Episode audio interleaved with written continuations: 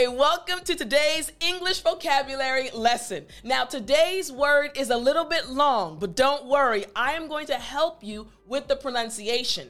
But knowing this word will help you sound more like a native English speaker. Are you ready? Well, then, I'm teacher Tiffany. Let's jump right in. Our word for today is chronological. yeah, I told you, it's a long one, but it's okay. Repeat after me chronological. Excellent. Let's do it again. Chronological. Very good. Now, last time, repeat after me at a regular pace. Here we go. Chronological. Good job. Excellent. Now, chronological just means arranged in order of time or date. Once again, arranged in order of time or date.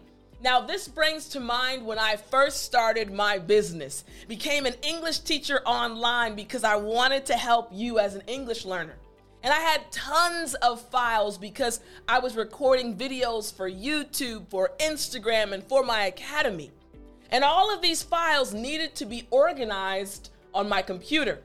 So I looked at all the files and I realized, hey, if I put them in chronological order, I'll be able to find the files easier when I come back to them later. You caught that, right? I put them in order based on the date that I recorded them. Chronological order.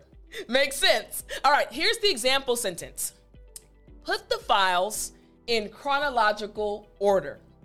Easy. One more time. Put the files in chronological order. Again, just meaning in order of time or date.